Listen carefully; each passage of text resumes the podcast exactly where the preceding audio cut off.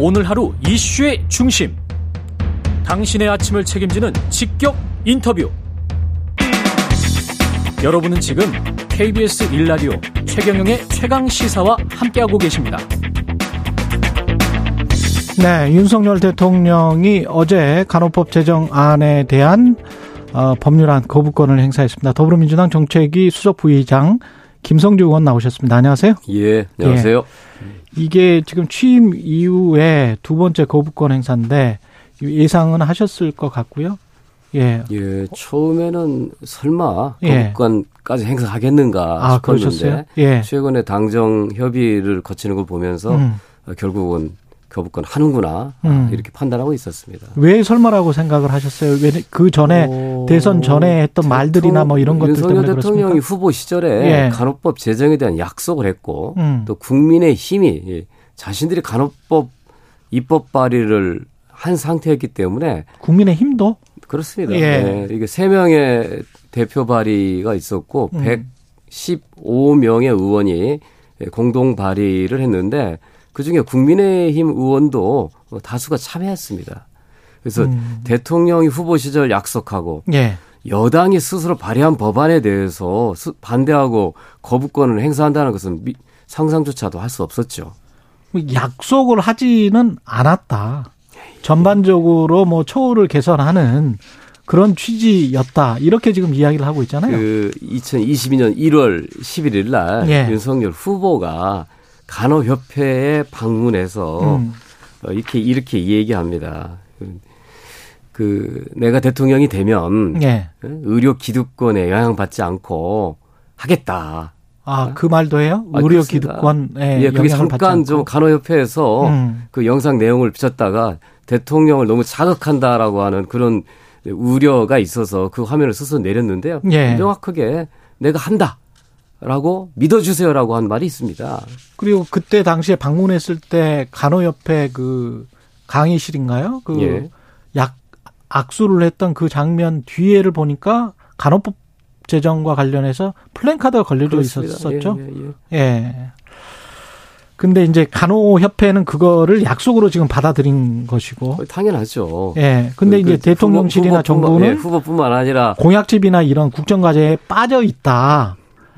써 있지는 않, 않다 이렇게 지금 주장을 하고 있는 거죠. 그 민주당도 똑같이 네. 대선 과정을 거칩니다만 저도 음. 선거 출마해서 어디 가서 누구한테 이 얘기를 하면 그건 약속인 겁니다. 음. 공약집에 들어가야만이 정식 공약이고 아니면 지키지 않아도 된다라고 하는 건그 네. 있을 수가 없는 것입니다. 그 민주당은 지난 대선 과정에서 이재명 후보가 얘기했던 모든 내용들을 공약이라고 해서 이행에 대한 계획까지 세워놨습니다. 제가 정책본부 수석 부본부장으로 그런 작업들을 지휘했거든요. 음. 그런데 대통령이 직접 가서 간호법 제정에 대한 약속을 하고 나를 믿어주세요 했고 그다음에 원희룡 정책본부장 현재 박대출 정책위 의장이 전부 간호법 제도 제정에 약속했지 않습니까? 이거 예. 후보의 뜻이다고.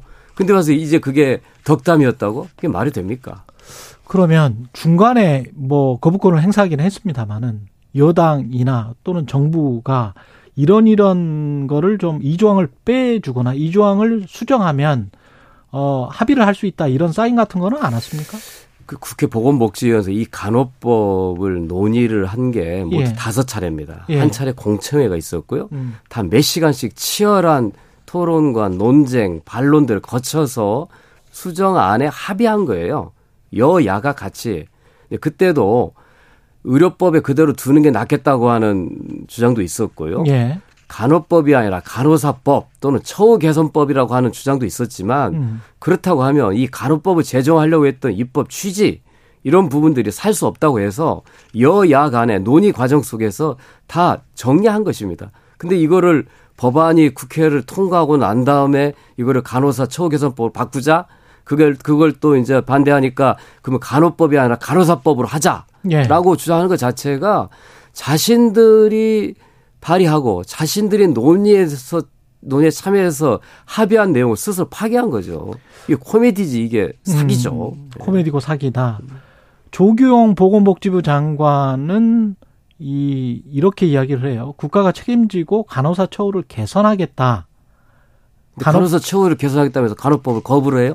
예, 간호법을 그 제정은 못했으니 뭐 개선하겠다. 근데 개선할 그럼, 수 있는 방법이 있을까요? 윤석열 정부 출범하고 1년 동안 그럼 간호사 처우 개선해서 뭘 했습니까? 이제 간호법을 거부하려고 하는 네. 명분을 세우기 위해서 처우 개선할 테니 간호법 하지 말아라? 음. 그게 말이 됩니까? 근데 정부에서 이야기하는 음. 인력 확충이랄지 뭐 이런 것들이 상식적으로 좀, 어, 여쭤볼게요. 그러면 병 의원이 다 민간이잖아요, 거의다가. 그렇습니다. 예. 국립 의료원은 거의 없잖아요. 그러면 인력 확충을 하려고 하면 병 의원에게 강제할 수는 없는 거 아니에요, 민간인데. 그렇죠. 그럼 그러니까, 정부가 어떻게 그러니까, 간호사 처우를 개선할 수 있어요? 그러니까 병원 입장에서는 예. 의사 적게 쓰고 간호사 음. 적게 써야 돈을 돈이 벌리겠죠. 그렇죠, 그렇죠. 그러면 예. 그 병원들이 의료기관들이 충분한 수익을 날 수 있도록 정부가 건강보험을 통해서 지원하든지 예. 정부 재정 지원해야 되는데 그런 예. 내용 없이 아 그런 내용이 없습니까? 없어 어디 어디에 그런 내용이 있나요? 그냥 간호사 음. 1인당 환자 5명이라고 말했지. 그러려면 간호사를 엄청나게 많이 채용을 해야 할 텐데 예. 뭐 그거에 대한 계획과 목표가 없지 않습니까? 음. 그냥 간호계를 달래기 위한 그러니까 거부권 행사의 명분을 갖기 위한 속임수일 뿐이죠.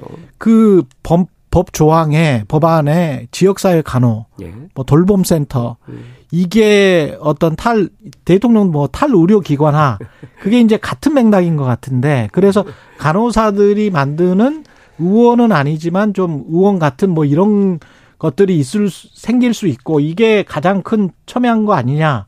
그래서 이거를 뭘 조정할 수 있는 건 그러니까 아니에요? 민주당이 예. 간호법을 만들어야겠다고 결심하게 된 배경은 예. 이것이 간호사 위한 법이거나 간호사 처우 개선법이라고 하면 우리가 이렇게 직접 제정에 나서지 않았을 것입니다. 예. 가장 중요한 것이 현재 환자는 병원 안에도 있지만 병원 밖에 있습니다. 더 음. 많은 환자가 있습니다. 근데 현재 의료법은 병원 안에 있는 환자에 대한 행위만 규제하게 돼 있어요. 예. 병원 안에서 근무하는 의사, 간호사, 의료기사들에 대한 업무 역할에 대해서 규정하고 있습니다. 어. 그런데 환자는 병원 밖에도 있지 않습니까? 그렇죠. 거동이 불편해서 병원에 올 수 없는 노인들, 장애인들, 환자 밖, 병원 밖 환자들이거든요.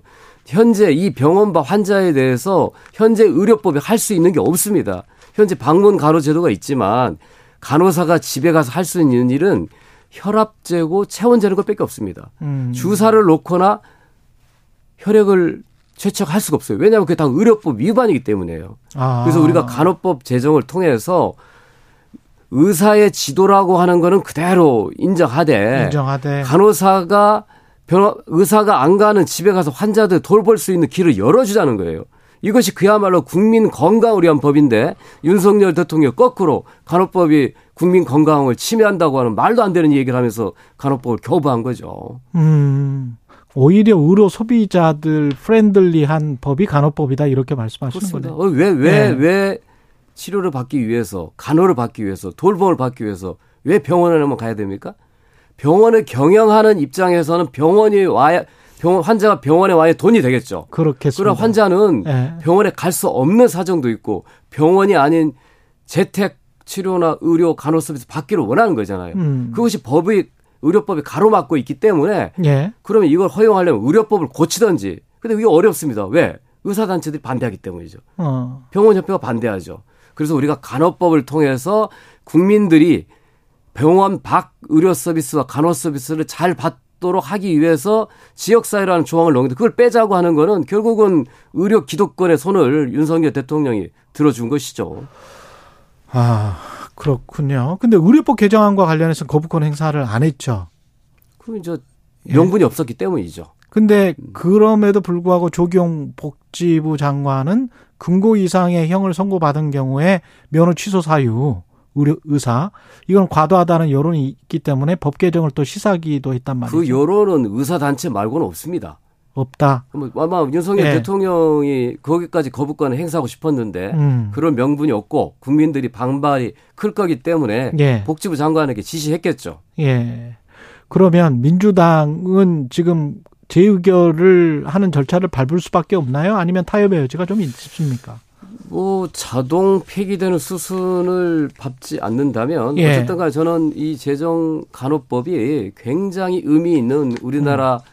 의료 체계의 변화를 이끌어내는 중요한 법안이고 국민들을 위해서 굉장히 필요한 법안이라고 생각하기 때문에 거부권 행사했다 하더라도 뭐 제2 의결 절차를 밟을 그런 계획입니다. 뭐 여당이나 정부에서 이 조항만 수정하자 또는 빼자 뭐 이런 공식적인 제안이 온다면 어떻게 현행, 현행 헌법에 나오는 예. 대통령이 제2권이라고 하는 것은 음.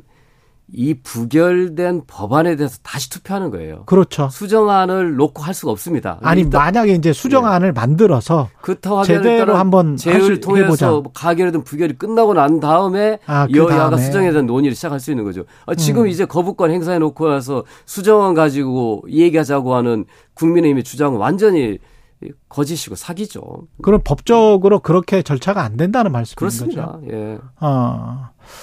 양곡관리법 역시 부결됐었고 근데 이제 여당에서는 계속 어 입법 독주라고 지금 주장을 하지 않습니까? 자신들이 발의한 법안을 음. 2년에 걸쳐서 많은 논의와 토론 끝에 합의해 놓고 예. 결정적으로 간호법 처리하려고 하는 표결에 들어가니까 퇴장해 버린 사람들이 예. 그걸 가지고 민주당이 입법 독주라고 누명을 씌워요. 음. 이 지금 거부권 행사가 바로 행정 독주죠. 그리고 대통령 독재 기로 가는 거죠. 예. 앞으로 국회가 국민의 뜻에 따라서 다수결로 입법한 법안을 번번이 대통령의 거부권 행사한다면 그거는 어. 입법부가 무력화되는 것이고 결국은 삼권 분립을 규정한 헌법 정신에 대한 정변 위배가 되는 것입니다. 예. 김재영 님이 집에서 요양하는 환자가 병원으로 가는 것 정말 보통 일이 아닙니다. 이동도 너무 힘들고요. 그렇게 말씀을 하셨습니다만 김종훈 님은 간호사 외에도 다른 직역들을 위한 법도 고민을 해 주십시오. 간호조무사들을 위한 법도 필요합니다. 이렇게 말씀을 하시는데. 그러면 간호조무사법도 음. 만들어야 됩니까? 음. 간호법에다가 예. 간호사와 간호조무사에 대한 접변. 규정을 넣은 겁니다. 아, 넣습니까? 그리고 간호조무사들이 예. 요구한 법정 단체와 요구도 수용한 거고요. 예. 다만 간호조무사들은 2년제 간호 전문대 과정을 만들어 달라고 하는데 그거는 간호법에 들어갈 수 있는 거 내용이 아니고 음. 그거는 교육부 교법. 소관이에요 학교 아, 설립은 예. 그러니까 그런 부분들은 우리가 검토하고 예. 추진할 수 있다라고 얘기했는데 그 간호법 자체를 반대하고 음. 그 의사단체와 같이 의, 료 연대를 만들어서 하게 되니 타협의 지점이 없게 된 것이죠. 예, 1분 정도 남았는데요. 쇄신 의원총회를 가, 가셨었죠, 의원님도. 예. 예. 이 김남국 의원 관련해서 재산 투명성 강화를 위한 뭐 뭔가 또 해야 될 것 같고 김남국 의원도 뭔가 당에서 진상 조사를 하든 뭘 해야 될 것 같은데 의원님 의, 의견은 어떠세요? 사실 이제 민주당에서는 예. 있을 수 없는 일이 발생한 거죠. 예. 전당대회 때 무엇이 오갔다든가 음. 또 의원이 국회의원이 되어서 어떤 특정한 재산 증식을 위한 투자를 했다는 것이 있을 수가 없습니다. 저는 정말 민주당 원으로서 굉장히 부끄럽고 음. 이번 기회를 통해서 철저히 민주당이 다시 태어난다라는 기본 그 그런 자세로 의지를 다지고 실천해야 된다고 생각하고요. 예. 그러나 개인적인 일탈의 문제를 그냥 개인에 대한 책임으로 어, 음. 비난하게 끝날 게 아니라 우리 모두 우리가 뭘 잘못하고 있는 것인가, 우리가 뭘 놓치고 있는 것인지, 우리가 스스로 불감증에 빠진 것은 아닌지 철저하게 돌아보고 쇄신의 노력들을 해야 될 것이라고 생각합니다. 민주당 정책위 김성주 수석 부의장이었습니다. 고맙습니다. 예.